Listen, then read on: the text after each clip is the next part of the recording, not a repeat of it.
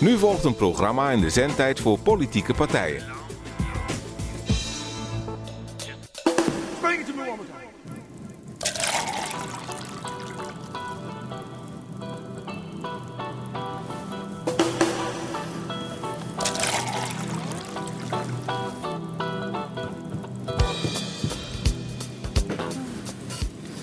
Beste luisteraars, we zijn weer terug. En fijn dat jullie er ook weer zijn.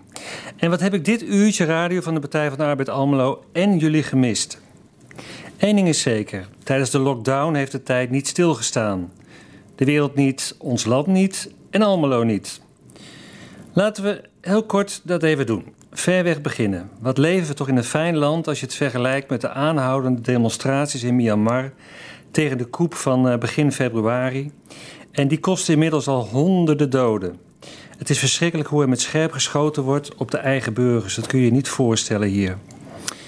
Iets dichterbij is de lont weer aangestoken tussen Rusland en de Oekraïne en is de Turkse president Erdogan drukdoende zijn alleenheerserij te verstevigen door tegenstanders uit te schakelen. Een bruggetje naar Nederland en de Partij van de Arbeid is dan snel gemaakt. PvdA-europarlementariër Kati Piri heeft als Turkije-rapporteur enkele kritische rapporten geschreven over de Turkse democratie onder Erdogan. En in de weken voor de Tweede Kamerverkiezingen zijn de websites van haar en de Partij van de Arbeid gehackt. Ze waren het doelwit geworden van een DDoS-aanval. En Katipiri zei daarover: Het heeft er alle schijn van dat dit een aanval is naar aanleiding van mijn steun voor de, democra voor de democraten in Turkije en mijn oproep om politieke gevangenen vrij te laten. Tja, zo gaat dat dus. Inmiddels heeft Katipiri het Europees Parlement verruild voor de Tweede Kamer. En daarmee zijn we in Nederland beland. Want ja, ja, we hebben landelijke verkiezingen gehad en raken er maar niet over uitgesproken.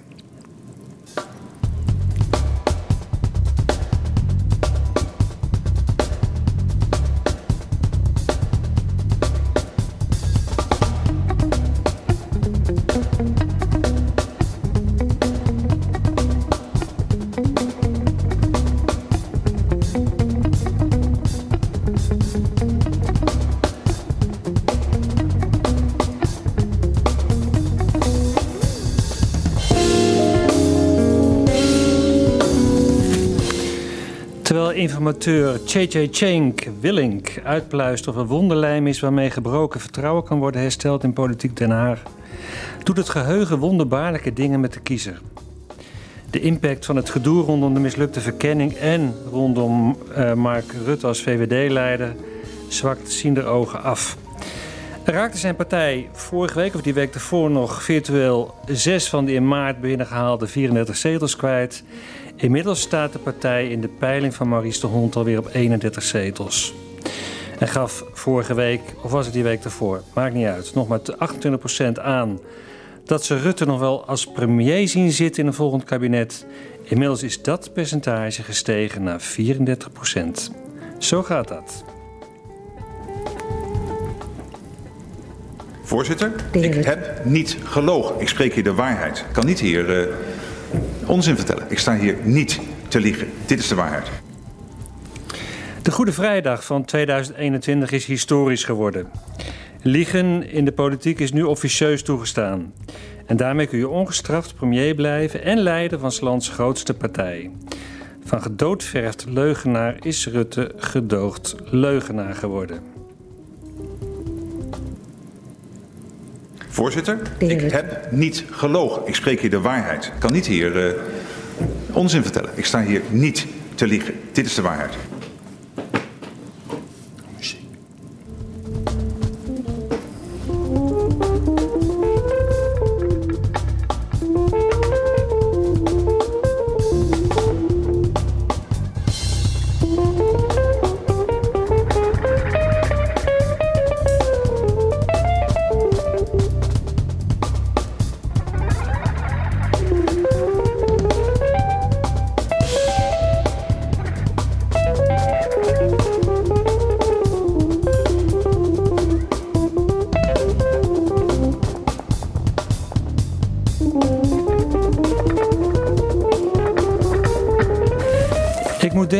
Touwtje uit de deur. In 2017 kreeg, zoals de Volkskrant hem omschreef, de beschaafde populist Jan Terlouw een paar minuten zendtijd bij De Wereld Door. En die zendtijd ging viral, dat weet heel Nederland. Maar kennen we zijn oproep nog om weer touwtjes uit de brievenbussen te hangen?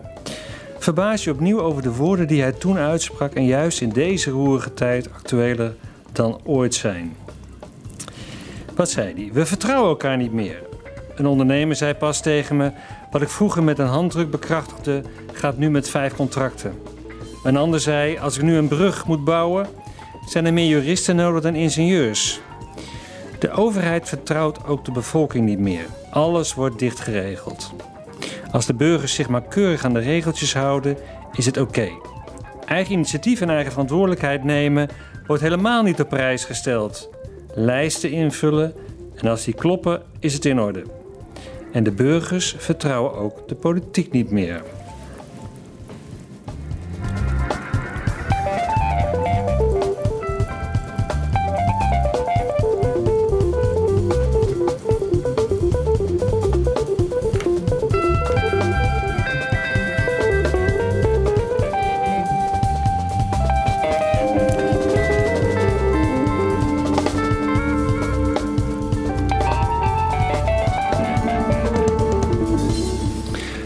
Zegt Terlouw dat politici schijnbaar met het grootste gemak uit hun programma en uit hun fractie stappen, maar wel hun zetel behouden. Hij zegt: Wat denk je dat de bevolking daarvan vindt? De bevolking zegt dan: Zie je wel, de politiek is onbetrouwbaar. Kijk naar de verkiezing van Trump in Amerika. Trump heeft een schandalige platvloerse campagne gevoerd. En waarom hebben de burgers dan toch op hem gestemd? Zien ze dit niet? Natuurlijk zien ze het. De burgerij ziet precies dat dit onbetrouwbaar is. Onbetrouwbaar is. Waarom stemmen ze dan toch op hem? Ik vermoed, zegt Jan Terlouw, dat ze denken... de andere partij is ook niet betrouwbaar.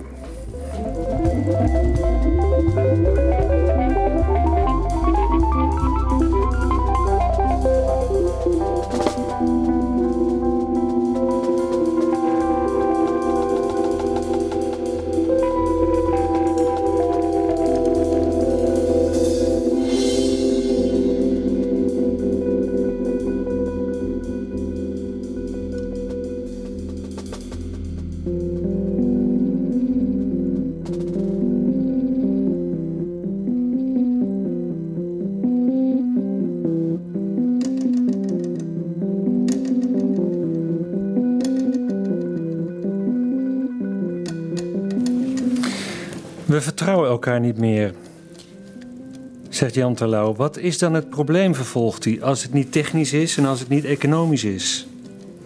Het is natuurlijk politiek. Politiek en maatschappelijk. De politiek moet het oplossen. Maar de politiek kan het alleen maar oplossen met de bevolking samen. In een vertrouwensdemocratie. Want dat hebben we. Een politiek gebaseerd op vertrouwen. Je kiest mensen om voor vier jaar te regeren. En als dat vertrouwen zo laag is geworden, is dat een probleem. En hoe los je het op? Ik denk, zegt hij, in de eerste plaats door de politiek. Ik zeg tegen alle politici in Nederland en in het buitenland: mensen, wees integer. Wees onkreukbaar. En vooral, draag uit dat je er bent om het publieke belang te dienen. En wat is dan het publieke belang? Het publieke belang is het belang van de toekomst, van de jeugd. Het is het belang van de toekomst van een leefbare aarde voor de jeugd. Daarom, politici, doe dat. Laat zien dat je er bent voor het publieke belang. Want je bent ervoor om de jeugd op een aarde te laten leven die zichzelf kan herstellen. Een jeugd waarin we elkaar weer vertrouwen. Waar de touwtjes weer uit de brievenbus kunnen hangen. Tot zover Jan Terlouw. Zijn boodschap is duidelijk. En het touwtje uit de brievenbus hoeven we natuurlijk niet letterlijk te nemen om te begrijpen wat hij bedoelt. Voorzitter, ik heb niet gelogen. Ik spreek hier de waarheid. Ik kan niet hier uh, onzin vertellen. Ik sta hier niet te liegen. Dit is de waarheid.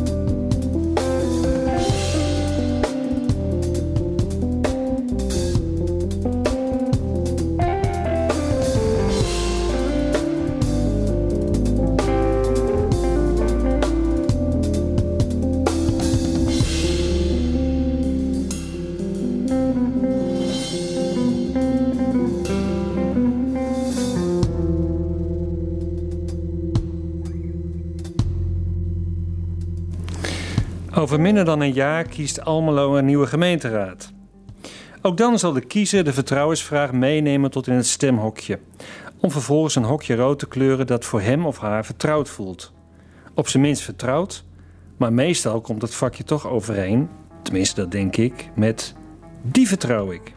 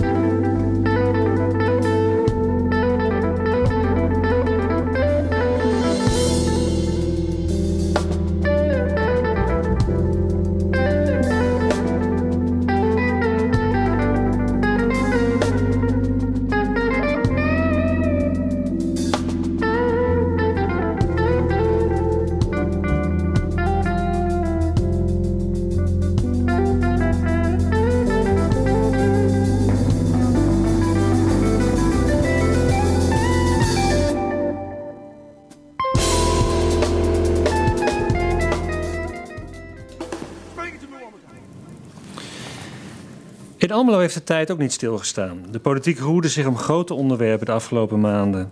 Zoals de woonvisie voor de komende tien jaar. Bouwen, bouwen en nog eens bouwen. Dat zou eigenlijk het uh, motto moeten zijn. Almelo heeft uh, een nieuwe woonvisie 2020-2030. Daarin is bepaald dat de woonvoorraad in Almelo de komende tijd flexibel, evenwichtig en gevarieerd en toekomstbestendig en duurzaam moet zijn. Wie kan daarop tegen zijn, denk je dan? Nou, niemand. En daar zit ook onze zorg. Zeker bij het ontbreken van een ambitieus antwoord op ja, wat dan en hoe dan? Want let op, Almelo gaat de woonvoorraad met 1600 woningen uitbreiden. Niet allemaal tegelijk, maar daar moet wel enig tempo in, uh, in komen. Dat gebeurt via inbreiding uh, binnen de bebouwde kom. Dus denk dan aan lege plekken die, uh, die vragen om, uh, ja, om een oplossing, om, om een idee. Maar als je bedenkt dat het dring in de stad daarmee kan worden, omdat er ook meer groen en meer blauw uh, moet komen, want die staan ook hoog op de agenda, dan wordt het nog wel een, een probleem, dat dringen. En over hoog op de agenda staan gesproken, meer hoogbouw past ook in het streven naar variatie, naar meer variatie.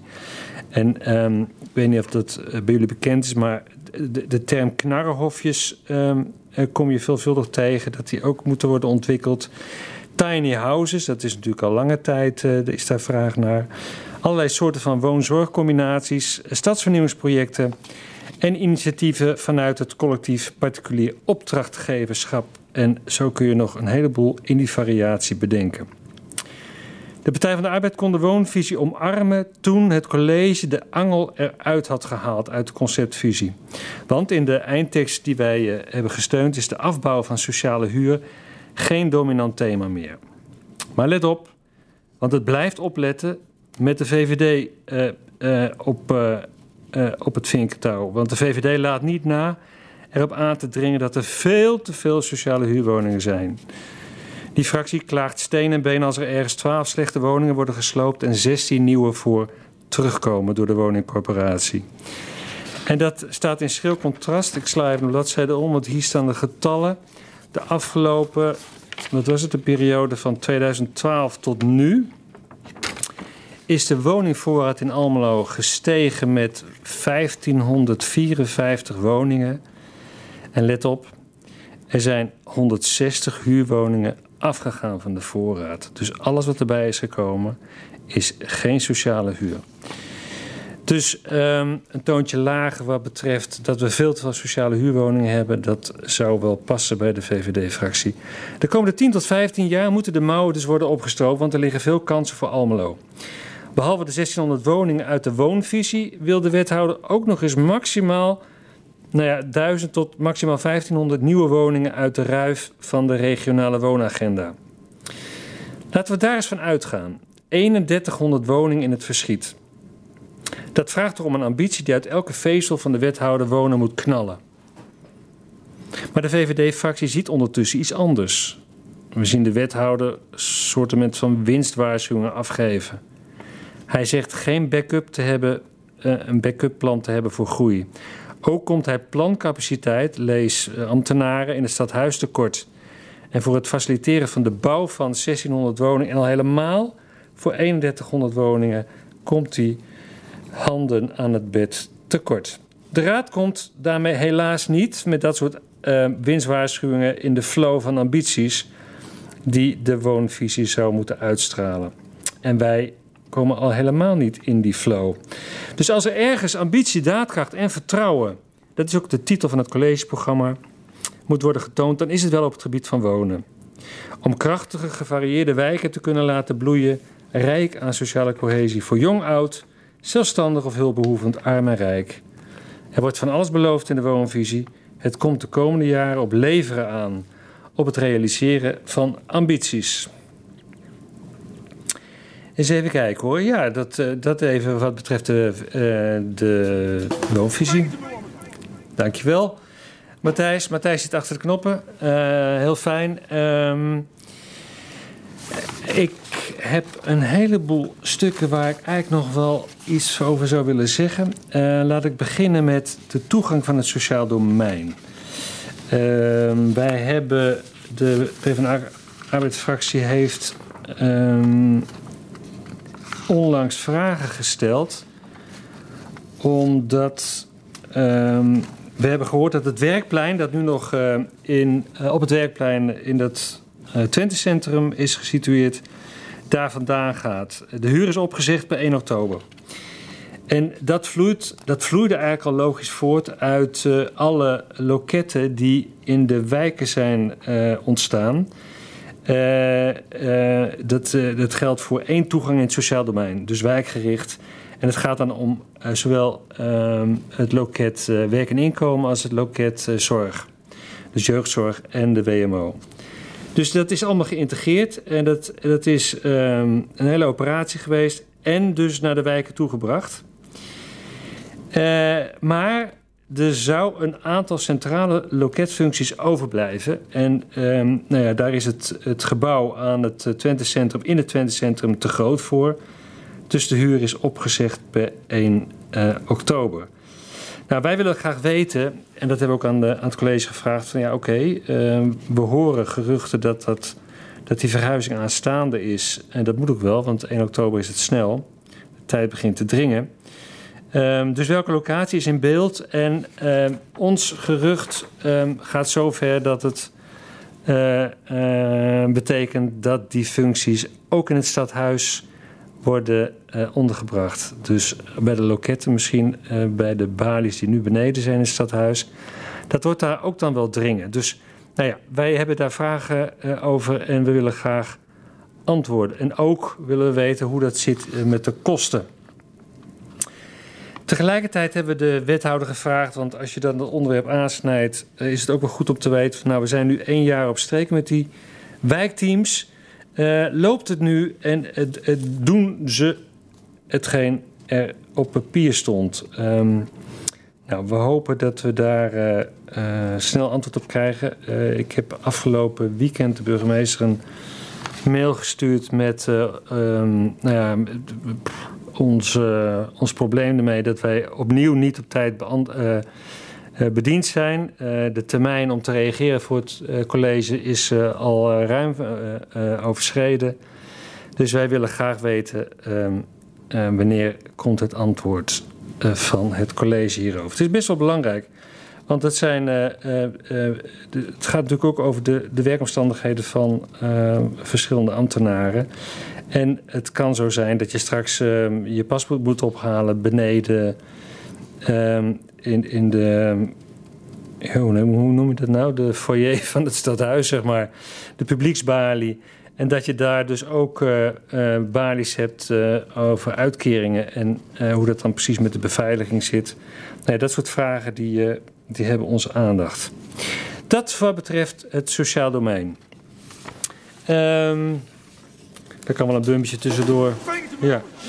Uh, onlangs, dat is iets nieuws, is de individuele uh, studietoeslag. Ik heb afgelopen uh, weekend een motie gestuurd naar de Raad om te vragen of de, de hoogte van de individuele studietoeslag um, verhoogd kan worden naar het bedrag dat de staatssecretaris ook voor ogen heeft. Maar die, um, die wetswijziging die kan nu niet doorgang vinden, omdat het kabinet immers demissionair is.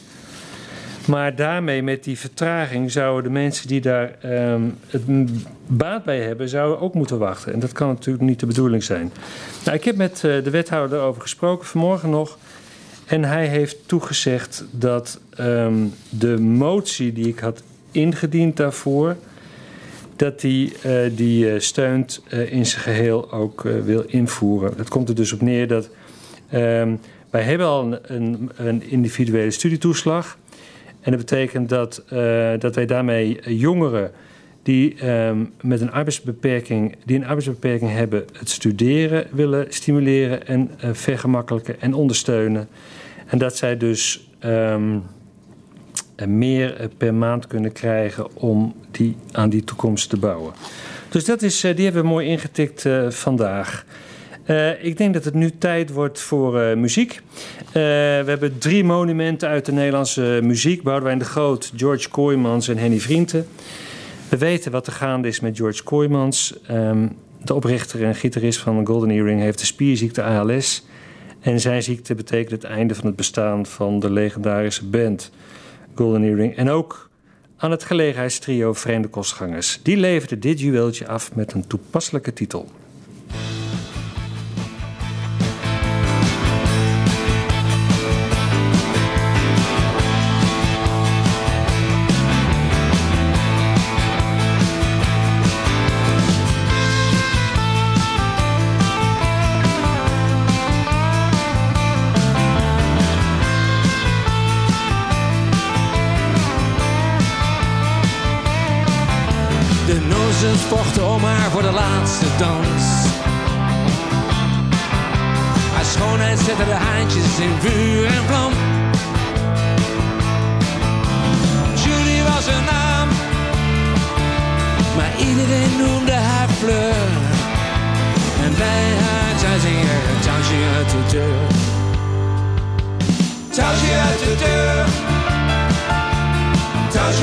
Deur zijn ze gebleven? Uit de deur.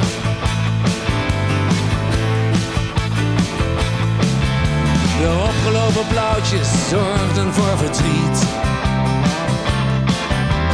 Opgewonden dansten ze op de Haagse Piet. En Fleur gespierde buschauffeur. En bij hem thuis hing altijd een touwtje uit de deur. Touwtje uit de deur. Touwtje uit de deur.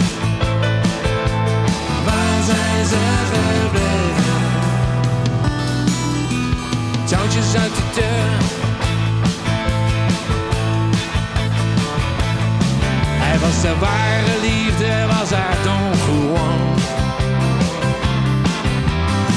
Als hij dronk werd hij een bloedlinker tiran. Op mijn trouwdag waren de haantjes in mineur. En bij ieder huizing er een touwtje uit de deur. Touwtje uit de deur. Touwtje uit de deur.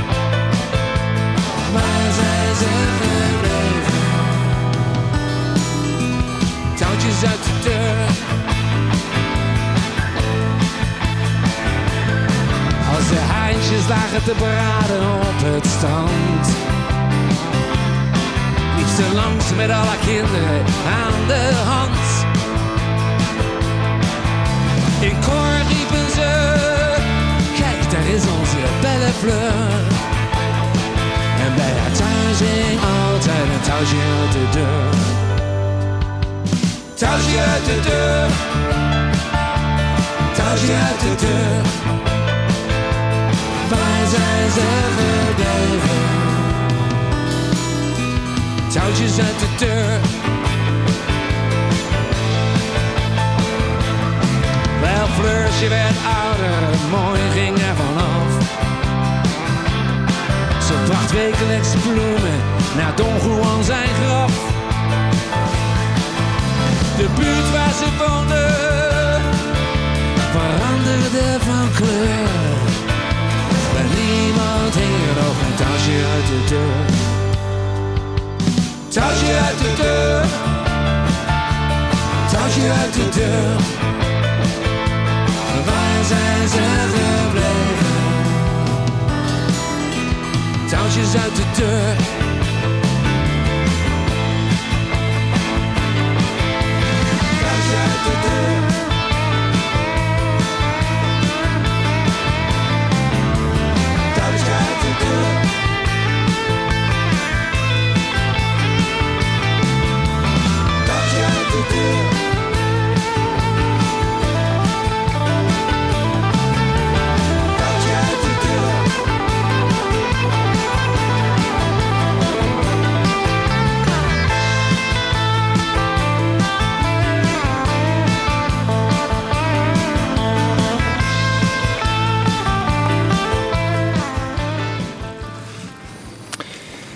Touwtje uit de deur, vreemde kostgangers. Ik weet niet of Jan Terlouw eh, deze versie kent van, eh, van iets waar hij zelf inmiddels beroemd mee is geworden.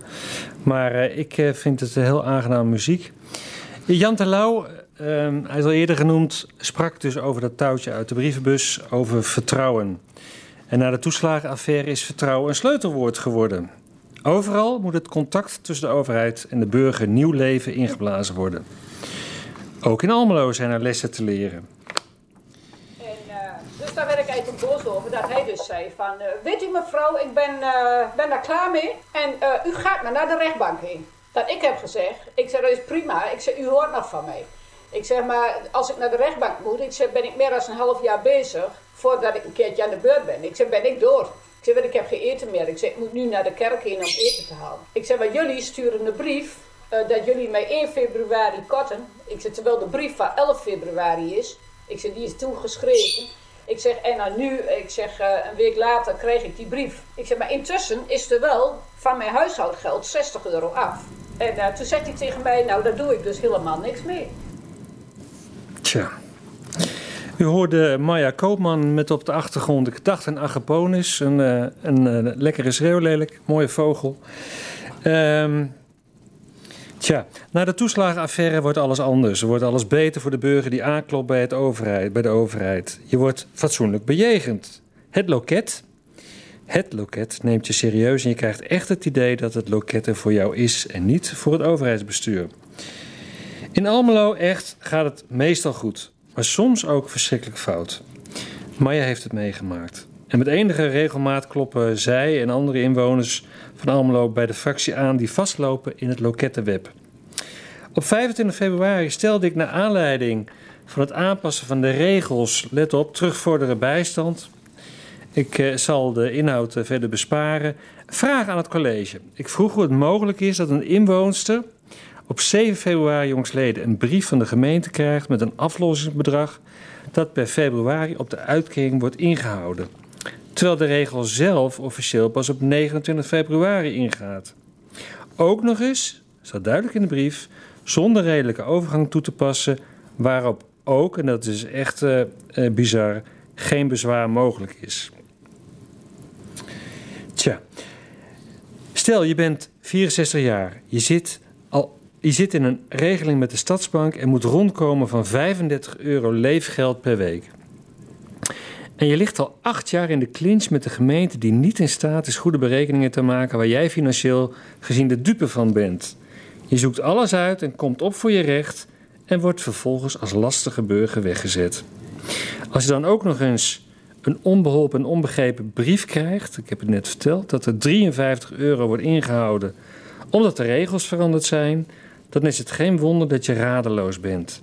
En terwijl jij worstelt met een gang naar de voedselbank, of je dat, of je dat zeg maar kunt en wilt, en, en, en, en, en terwijl je voelt dat je aan alle kanten onrecht wordt aangedaan, heb je ook nog een Even kijken. Nee, eh, ja, goed. Dus dat je aan alle kanten onrecht wordt aangedaan. En voor de goede, goede orde, je hebt een bijstandsuitkering en een totale openstaande schuld van 113 euro. Daar gaat het om. En die is ontstaan omdat de gemeente moeite heeft in de berekening om te gaan met een piepklein pensioenbedrag dat je jaarlijks in de zomer krijgt van je ex-man. Waar je me al te graag afstand van wil doen, maar dat kan weer niet van de wet. Ja, eh, de gemeente kende ik eigenlijk voor die tijd niet, omdat ik eigenlijk nooit geen beroep op die gemeente deed. Ik heb altijd zelf hard gewerkt en altijd voor mezelf kunnen zorgen. Totdat ik dus eh, een scheiding kreeg en dat ik dus nu doe, of verplicht eigenlijk, eh, dat pensioen moet accepteren. Waarom? Omdat de gemeente, of omdat ik een uitkering van de UWV heb die onvoldoende is. Dus de gemeente vult dat aan tot het minimuminkomen. Op het moment dat ik dus dat pensioen kreeg, eh, kon de gemeente het eigenlijk niet meer uitrekenen wat ik nou precies eh, iedere maand zou krijgen aan inkomen. Dus ze konden dat niet goed invullen. Is dat zo ingewikkeld dan? Blijkbaar wel.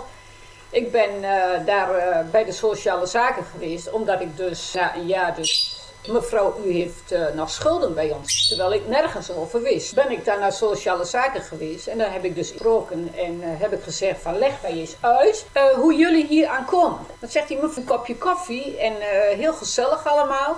Maar hij stuurt mij door naar de belasting, maar hij kon het niet uitrekenen. Het was te ingewikkeld. Dat was dus het eerste jaar. En zo in totaal, ik denk acht of negen jaar lang dat dit soort problemen hebben. Elk overal- jaar dus Ieder jaar van op aan. eh, een als ik- met ja, u heeft schulden. Ja, als je dus eh, de belasting heeft vult in april, eh, krijg je dus dat je een aanslag krijgt van de belasting. Die aanslag van de belasting, die stuur ik naar de gemeente, omdat de gemeente mij ook kort op het pensioen, dus toeslagen, dat dus de toeslagen zijn, en dat de gemeente mij kort, mag ik dus die aanslag van de belasting doorsturen naar de gemeente. De gemeente stuurt het geld weer op mijn rekening en ik moet het dus weer doorsturen naar de belasting. Ik ben dus altijd, en dat is ook heel normaal dan, eh, de laatste verantwoordelijke. Dat gebeurt dan ook. Maar naar aanleiding van dat gedoe met die belasting, krijg ik dus van de gemeente in juli een brief. Mevrouw, eh, we hebben nu uw zaak eens even weer nagekeken en u heeft nog schulden. En als ik u dan vertel dat ik bij de Stadsbank zit en dat ik in de budgettering zit, eh, dat je dus een budget hebt waar je dus mee uit moet komen. Als de gemeente dit soort dingen doet, loop ik vast, ook met mijn bank. Want mijn bank en ik weten dus niet wat wij dus aan schulden hebben. En eh, ik heb heel goed contact met de staatsbank en ik ga ook zelf overal achteraan. Ik heb ook in principe geen schulden. Eh, dat ik dus communiceer met de staatsbank. En die staatsbank zegt ook, ik vind het perfect dat je overal achteraan gaat. Maar dit kan zo niet. Kijk, hun betalen de belangrijke dingen. En daar is de gemeente natuurlijk ook bij. Maar ik moet ook leven. En ehm, we hebben daar jaren mee bezig geweest. Ik heb zelfs met iemand van sociale zaken aan de tafel geweest. Dat ik mijn financieel adviseur mee heb genomen. Omdat die beter eh, van dat belastinggedoe op de hoogte is. En dan eh, kom je binnen en dan wordt er meteen een excuus gemaakt. En gezegd, mevrouw, we hebben het fout gedaan. En eh, we, we, we gaan nu aan tafel en we proberen eruit te komen. Waarom wouden ze dat? Omdat ik een bezwaar op probleem heb gelegd. En dat is dit jaar geweest? of Nee, dat is twee jaar terug. Twee jaar terug is dat geweest dat ik dus bezwaar erop heb gelegd. Ja. En dat wouden ze eraf hebben van de gemeente dus. En ik heb ook tegen sociale zaken gezegd, ik zeg, we zijn nu al jaren bezig. Ik zeg, dan is het dit, dan is het dat. Ik zeg, dan eh, zetten jullie de uitkering stop, omdat jullie dus eh, de, de zaken niet goed eh, op de rails hebben. En gewoon heel duidelijk aangeven, uw pensioen van uw ex-man niet opgegeven, terwijl ik daar bewijs van heb. Ik kreeg altijd van mijn adviseur een kopie. En daar staat heel duidelijk op, pensioen van je. En Eddie Huizenga, eh, mijn financiële adviseur, die heeft ook meerdere maanden erop gezet, ook naar de gemeente heen. Let op, mevrouw betaalt twee keer belasting over het pensioengedoe. Daar doen ze dus niks meer. Belasting ook niet hoor. Belasting zegt, nee, ben je gek, dat is geen pensioen, dat is alimentatie. En het is geen alimentatie, want de rechtbank heeft uitgesproken dat meneer, mijn ex-man dus, geen alimentatie meer hoeft te betalen. Mijn ex-man is wel verplicht omdat Pensioendeel. ja. Ja. dat hij dat pensioendeel moet betalen. Nee, zegt de belasting. Het is geen pensioen, het is voor ons gewoon alimentatie. En waarom is het alimentatie? Omdat ze er dan weer belasting van kunnen heffen. Dus ik betaal eh, voor de tweede keer belasting over een kleine gedeelte pensioenwerk. Dus dat soort dingen loop je tegen. Ja, ik zag een eh, loonopgave van een jaar. En, en daar stond, eh, ik geloof, een bedrag van 2100 euro Ja, dat is dat pensioen, pensioen, van mijn ex-man. Ja. Dat is eh, bruto is dat 184 euro en 24 cent in de maand. Ja, ja. En de En gemeente... eigenlijk wil je dat helemaal niet hebben. Nee, Nee. wat dat betreft eh, is dat... eh, het, is, het is een klein bedrag en ik snap de gemeente ook wel dat, eh, dat die zegt... je kunt geld krijgen en wij vinden dat je plicht bent om het aan te nemen. Dat is zo simpel als ik weet niet wat. Ja. Maar zorg dan ook dat je een fatsoenlijk zorgloket hebt. Volgens mij eh, mist er wel iets, maar dat maakt niet uit. Ehm, eh, het, het, het, is uit het leven gegrepen, maar wel heel ongemakkelijk eh, om, om het gesprek te voeren, maar ook om het eh, terug te luisteren. Ehm, goed, ja, met de loketten gaat er heel veel goed. Ik heb het gezegd, maar er gaat ook soms verschrikkelijk iets fout. En Maya is, is de gedupeerde in dit geval. Ehm, en zij zal denk ik niet alleen staan. Eh, goed, eh, werk aan de winkel voor, eh, voor, voor de loketten. Ehm, eh, wie daar dan ook achter zit en wie daar dan ook verantwoordelijk voor is. Ehm, mijn vragen aan het college over ehm, het wijzigen van die beleidsregels. en, en ook meenemen, zeg maar, het specifieke geval van Maya. Ik heb daar antwoord op, op gehad van het college. En ehm, ja, eigenlijk hebben ze wel spijt over wat er aan de betrokkenen is meegedeeld. Nu citeer ik. Wij betreuren het dat wij in de communicatie tekort zijn geschoten. Betrokkenen heeft contact met ons opgenomen en we gaan ervan uit dat de betreffende situatie binnen ons bezwaarproces op een correcte manier wordt afgehandeld. Kijk, dat is nou een chic antwoord en we hebben inmiddels begrepen dat er een betalingsregeling is getroffen. Fijn voor mevrouw. En ehm, goed, we gaan eh, hopen dat dit soort eh, schrijnende situaties steeds minder voor zullen komen. Goed, ehm, grote onderwerpen. We hebben er één gehad, de woonvisie. Naast de woonvisie is ook Soweco het andere grote onderwerp wat de afgelopen tijd langs de en door de gemeenteraad is geweest. De raad gaf uiteindelijk na een debat dat overliep van de avond in de nacht rond half drie s'nachts het jawoord tegen de, voor de nieuwe organisatie NUO. Wat tegelijk het definitieve einde van Soweco betekent. En wie kunnen we daar beter over spreken dan ons raadslid Jorien Geerdink? Jorien, ben je daar? De... Oh, er, is een klein probleem. Nou, ik kan het wel even, ik, ik kan het wel even inleiden. De, de- het debat was natuurlijk eh, afschuwelijk lang. Het begon ook pas eh, eh, laat, om negen uur. Maar eh, wie had gedacht dat eh, dat, dat eh, zeg maar zes uur later zou eindigen? Een raad aan het eind van zijn Latijn, maar wel zeg maar het ja wordt gegeven tegen de NUO, de nieuwe organisatie die uiteindelijk als kern vormt de samenwerking tussen Twenterand en Almelo voor wat betreft de, ja, zeg maar al het beschutte werk ehm, eh, wat er ehm, moet plaatsvinden. En ik heb de tijd nu volgeluld, zeg ik dan. En Jorien Geerdink is nu wel aanwezig. Jorien, ben je daar? Ja, ik ben er. Ah, Ik heb per ongeluk de verbinding, ik heb per ongeluk opgelegd. shame on you. Ja, hè? Ja, nou moest ik improviseren. Maar goed, dat, Ja. eh, dat, dat is gelukt. Ehm, Ja. ja, eh, Nuo en Soweco. Ehm, ik, ik zei net eh, al eventjes in het intermezzo van eh, de Nuo... is zeg maar de, wat de plaats heeft gemaakt voor de samenwerking van de zes gemeenten. En eh NUO is iets wat in ieder geval wordt vormgegeven. Tenminste, dat is, zo staat het op papier. als een soort kernverbond tussen Almelo en Twenterand. En de gemeenten Tubbergen en Wierde...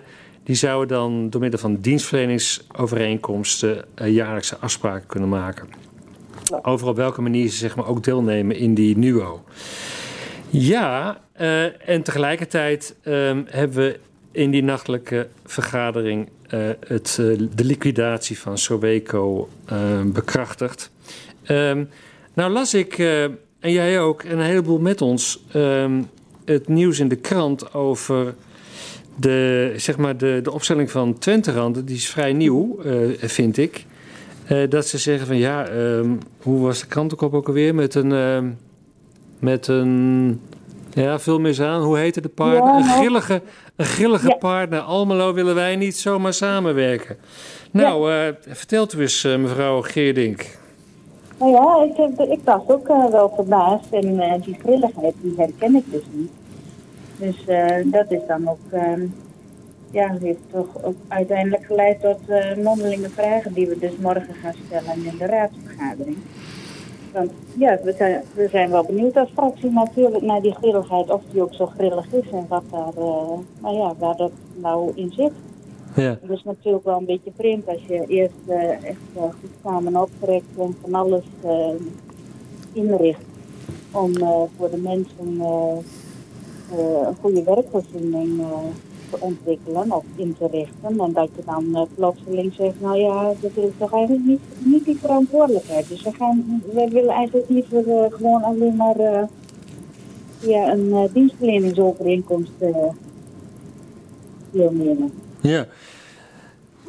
En eh, wat ga je de wethouder vragen?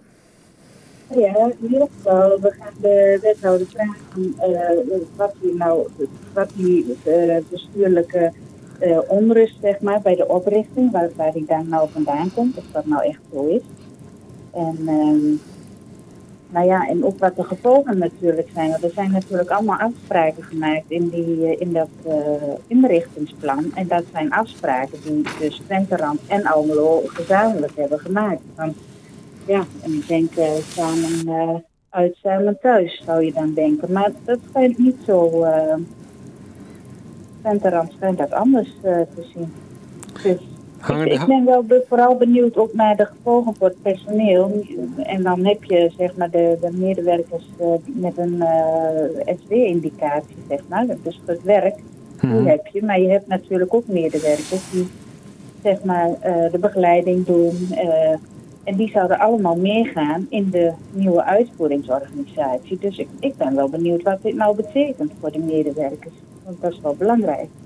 Hangen er ook financieel donkere wolken dan boven als het een heel ander scenario wordt? Nou, dat durf ik eh, zo niet te zeggen, want ehm, eh, kijk, het is een, eh, een nieuwe organisatie, die wordt, en hij is verder, zeg maar, maar je hebt dan natuurlijk nu, eh, zoals het was, dan zou je 50-50 hebben in de risico's, maar nu krijg je dus dat Almelo volledig eh, aansprakelijk is voor alles, zeg maar. Ja. En dat, ja, 100% risico, dan, ja, ik ben wel benieuwd wat dat dan betekent voor Almelo, maar ook voor eh, ja, de, de mensen in het Twenterand. Het is één groot vraagteken eigenlijk, waarom dit nou eh, zo eh, rauw eigenlijk op ons bord wordt gelegd. Even een gewetensvraag. Als je dit nou, wat is het, drie weken geleden of vier weken geleden had geweten, had dat wat uitgemaakt wat betreft eh, de stemming? Nou, ik denk, het, ik denk op zich, eh, wij zijn wel enthousiast over de nieuwe uitvoeringsorganisatie. Want het, eh, het, het, want het opheffen van Soweco, dat is al heel lang eh, geleden, is daar eigenlijk al een besluit over genomen. Dus Mhm. en het zou juist fijn zijn als je eh, wat meer samenwerkt, ook om de, eh, de mensen uit de participatiewet zoveel mogelijk naar werk te helpen. Mhm. Dus ehm, ja, ik, ik denk, eh, tenminste zoals die plannen eruit zien, ziet dat er goed uit. En denk ik dat veel mensen erin geholpen kunnen worden. Maar dat is natuurlijk wel eh, ook afhankelijk van de motivatie van de gemeente. Ja. Ja. Dus ehm, ja, Ik, eh, ik, ik hoor dat jij heel enthousiast bent over de NUO. Eh, wij zijn Ja. samen een fractie. Ik, eh, ik heb natuurlijk ook eh, voluit ja gestemd. ehm, Met iets minder enthousiasme. Dat wil ik toch Ja. in ieder geval even gezegd hebben. Maar wel, wel ja, ik bedoel... ehm, het verhaal compleet deed ons in ieder geval besluiten om daar ja tegen te zeggen. Ja. Ook omdat samenwerking in die GR, ja, dat was een doodlopende weg. En er Ja. komt nu eh, ook eh, anno 2021. ehm, ja, weet je, eh, andere tijden, ehm, andere wetgeving. Dus de NUO is daar een passende oplossing voor. Nou, maar kijken of het, wat er op papier staat ook werkelijkheid gaat worden. Met de zorgen die dan nu misschien iets zijn toegenomen. Maar daar horen we misschien morgen de wethouder geruststellende antwoorden op geven. Ik heb, ik heb, nu ik jou toch aan de lijn heb, ehm, ik, ik, ik wil het ook met je hebben over idiote bezuinigingen als het gaat om wasmachines en was. Ja. Kom op. Ja, dat, ja.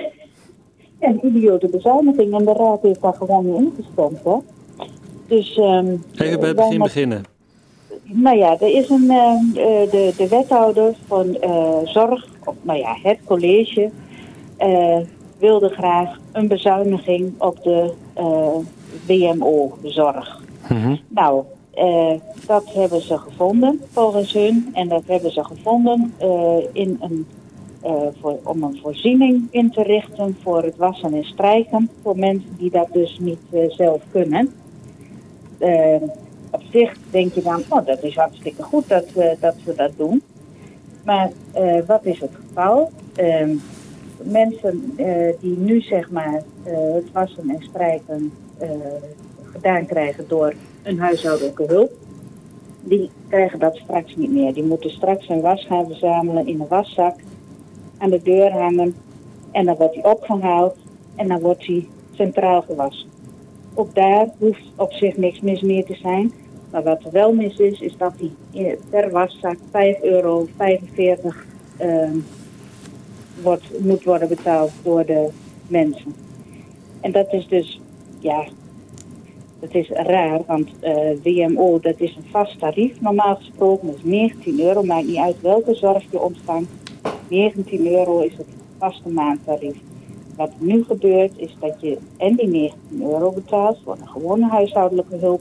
Plus dat je daar nog eh, per waszak 5,45 euro extra komt betalen. Dus dat komt zo 44 euro per maand aan extra kosten voor de mensen die, eh, die hulp eh, nodig hebben. Ja. En dat is natuurlijk fout.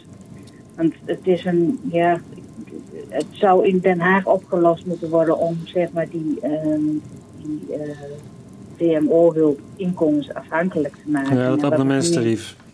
ja, Ja. en wat de gemeente nu doet, is zeg maar van ja, we komen niet uit met de middelen, dus doen we het maar eh, op deze manier. Ja, en dat, ja, dat kan gewoon niet. En ook juridisch zijn er grote vraagtekens of dit überhaupt wel kan. Nou ja, daar hebben we een woordenwisseling eh, over gehad met de wethouder. En het is een eh, wel eens niet een spelletje. En dan zullen we toch uiteindelijk, eh, ja, zal daar toch iets, een, een uitspraak of zoiets, eh, zal daar moeten plaatsvinden. Heel kort. ehm, want, hoe gaat het nu verder? Je hebt nog ongeveer 20 seconden. Eh, nou ja, eh, mensen die krijgen nu een telefoongesprek om, eh, voor die wasvoorziening. En nou ja, die zullen goed gebruik moeten maken van een ondersteuning om juridisch sterk te staan. Dus ik denk dat het goed is dat mensen ook de, de hulp inschakelen bij die gesprekken. Ja. Nou ja, zorgen voor de mensen met een kleine portemonnee. Ehm, Zo is dat. Wordt vervolgd, dankjewel. En eh, eh, prettige verjaardag verder. Ja, dankjewel. Oké, doei. Ja, doei. Een bumpertje. Hebben we die klaarstaan? Even op adem komen. Ehm, ja, ehm, ik wil sowieso straks nog eh, u laten, of jou laten genieten van Marcel van Roosmalen. Maar ik, eh, ja, ik heb nog zoveel te vullen, maar het uur eh, vliegt voorbij. Ik kan natuurlijk nog overschakelen op muziek, maar dat is een optie. Alles is een optie, dus even wikken en wegen. Maar ik wil toch ook nog even iets zeggen over WOP, de Wet Openbaarheid Bestuur. Ehm, voor degene die het niet weet, wij hebben onze tanden, eh, wat is het, eh, 12 of de 14 oktober gezet in de bezuinigingen, de vermalendijde bezuinigingen in de cultuursector. De BIEB, ehm, het Stadsmuseum, ehm, nou ja, ook Avedan, maar ook. ehm, kom, nou, een heleboel culturele instellingen moesten. eh, eh, bezuinigingen eh, verwerken. En dat hele proces dat, dat ging knullig. Eh, wij hebben daar, eh, omdat wij geen eh, fatsoenlijke antwoorden kregen van het college, van de wethouder, hebben we toen gezegd: nou is het afgelopen. Ehm, wij gaan een uh, WOP-verzoek indienen. Dat is natuurlijk ongebruikelijk, want als gemeenteraadslid heb je in feite rechten op informatie die verder gaan dan je uh, misschien via, via een WOP zou kunnen doen. Maar um, wij hebben dat uh, dan toch maar gedaan. En daarmee ervaar je ook hoe het is als burger of als instelling als je bij een gemeente als Almelo aanklopt. Hoe je dan zeg maar in dat proces uh, wordt, uh, nou ja, wordt, wordt begeleid, wordt ja, ik zeg niet echt tegengewerkt, maar wij hebben het wel eens genoemd, je hebt obstructie en wij hebben te maken met wobstructie.